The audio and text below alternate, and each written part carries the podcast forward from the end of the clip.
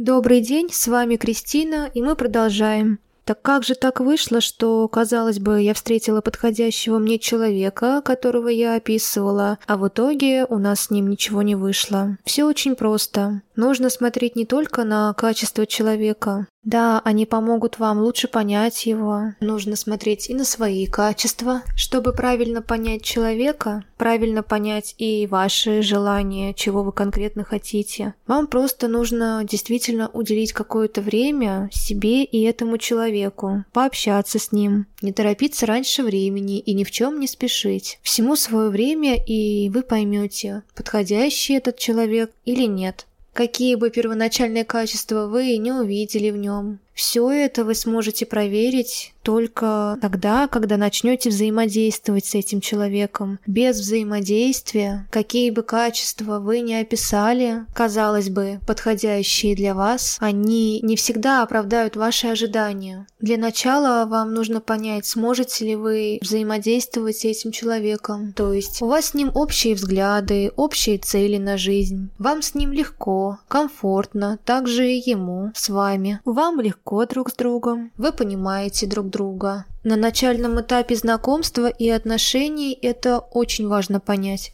Поэтому не стоит торопиться, общайтесь с этим человеком, узнавайте его. И не стоит делать сильный упор на качество человека, будь он хоть идеальным, но если вы не можете взаимодействовать друг с другом, у вас разные цели на жизнь, разные взгляды. Все люди разные, у кого-то могут меняться цели и взгляды, а кто-то же будет придерживаться этого всю жизнь. Важно еще понять такой момент, что вам самим тоже нужно развиваться, работать над собой и становиться лучше. Я вам по своему опыту скажу, когда вы встретите своего человека, вы это поймете. Этот человек неожиданным образом будет помогать вам, также и вы ему. Этот человек, возможно, откроет в вас что-то новое, чего вы не знали о себе. Этот человек может вдохновить вас. Вы будете чувствовать, что вы доверяете этому человеку и что на него можно положиться в любой момент. То же самое будет чувствовать и этот человек. И только благодаря этому вы сможете понять друг друга. На начальном этапе это очень важно, правильно понять друг друга. Поэтому я и говорила ранее, что не нужно торопиться, нужно общаться и узнавать человека.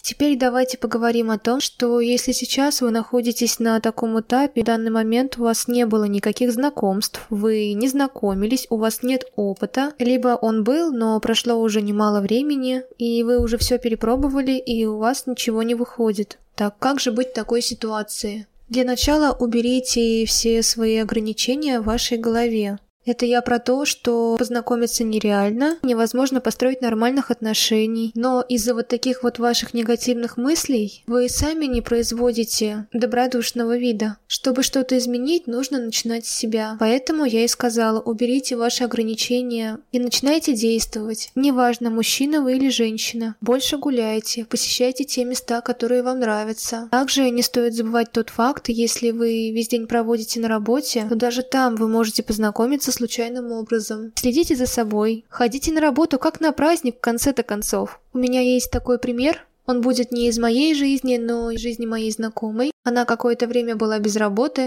сидела дома, казалось бы. Вдруг у нее ломается компьютер. Она вызвала мастера, и в итоге этот мастер стал ее мужем. Они пообщались, потом повстречались какое-то время и поженились. Это вам пример. Человек сидел дома и никуда не выходил. Но как же так? Ей просто повезло. Такое бывает не у каждого. Мне все время не везет. Я живу на работе. У меня нет времени на это все и денег. Следить за собой. Обо всем этом поговорим в следующем подкасте. Всего вам доброго и до новых встреч!